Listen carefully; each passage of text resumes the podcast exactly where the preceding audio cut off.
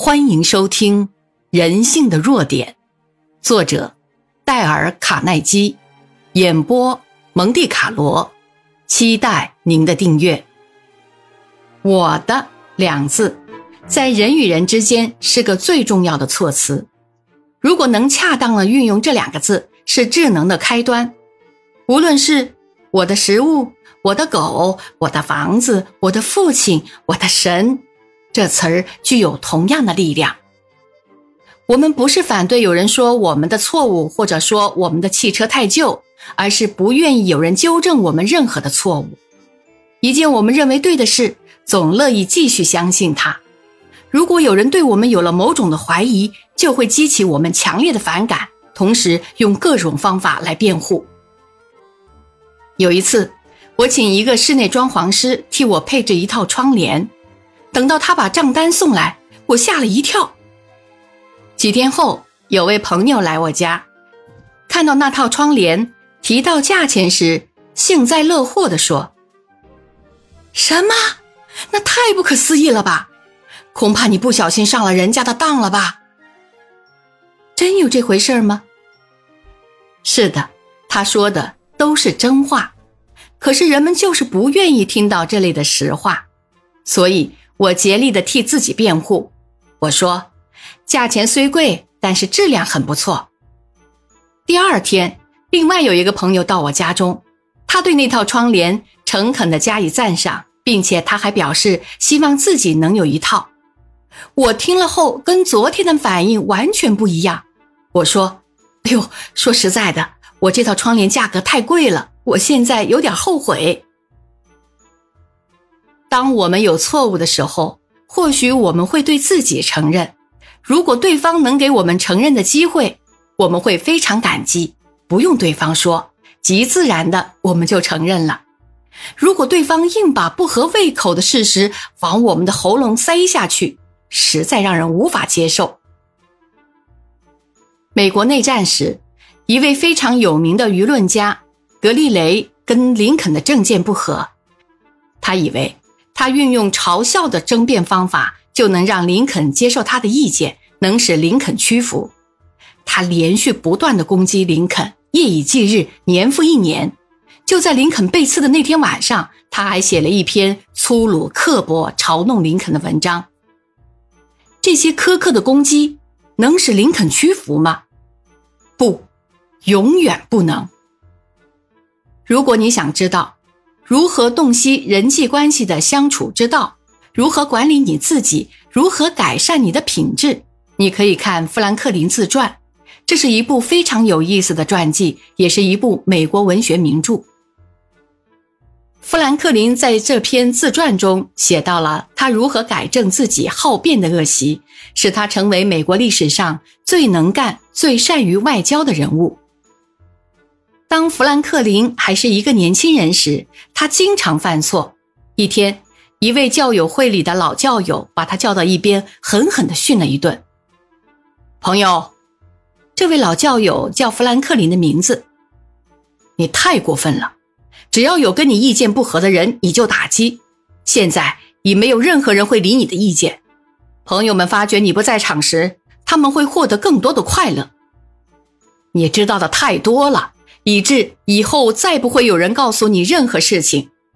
其实，你除了现在有限的知识外，不会再知道其他更多的了。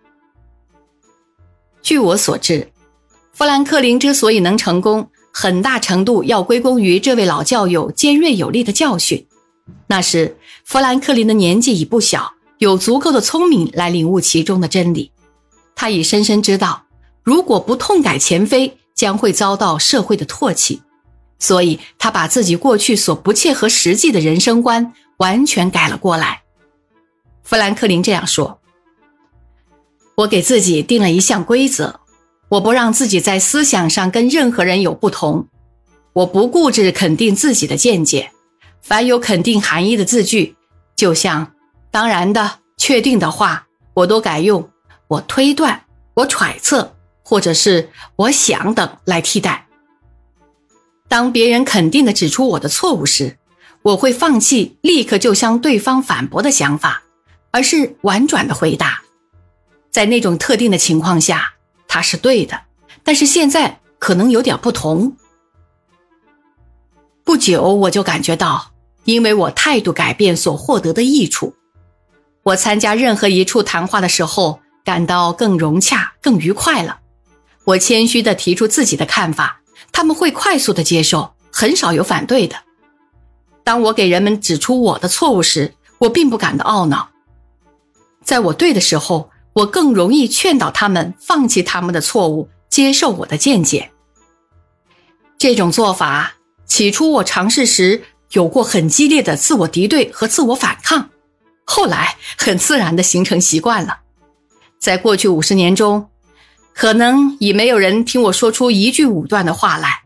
在我看来，正是因为这种习惯的养成，每次我提出一项建议时，便会得到人们热烈的支持。我不善于演讲，没有口才，用词艰涩，说出来的话也不得体。可是，大部分有关我的见解都能获得人们的赞同。富兰克林的方法用在商业上又如何呢？我们可以举出两个例子：纽约自由街一百四十四号的马霍尼经营煤油业特用的设备，长岛一位老主顾向他订着一批货，那批货的制造图样已呈请批准，机件已开始制造中。可是，一件不幸的事忽然发生了。这位买主跟他的朋友们谈到这件事，他的朋友们提出了多种的见解和主意，有的说太宽太短，有的说这个那个。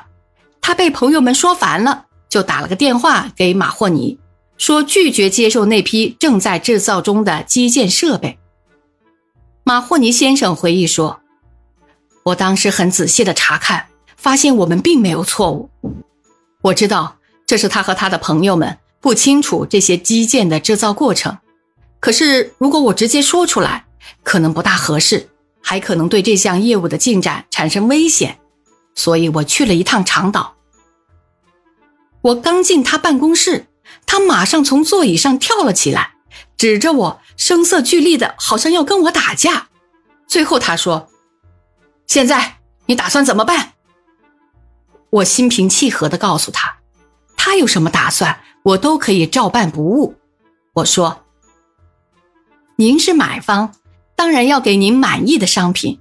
如果您认为你是对的，请你再给我一张图样。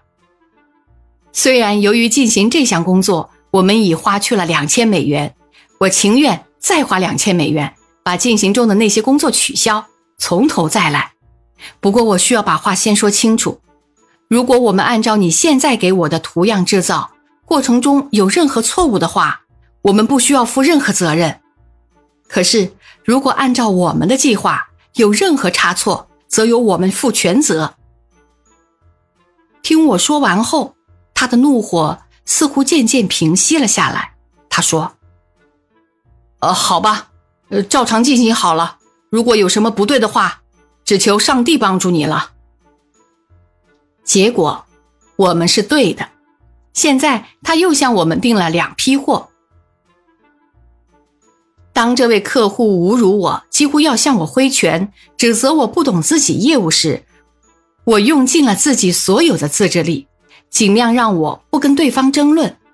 那需要有极大的自制力，可是我做到了。最后证明那样做是值得的。如果当时我告诉他这是他的错误，并开始争论。说不定他还会向法院提起诉讼，而其结果不只是双方起了厌恶感及经济上的损失，同时失去了一个极重要的主顾。我深深的体会到，如果直接指出人家的错误，那是不值得的。本集播讲完毕，感谢您的收听，欢迎订阅。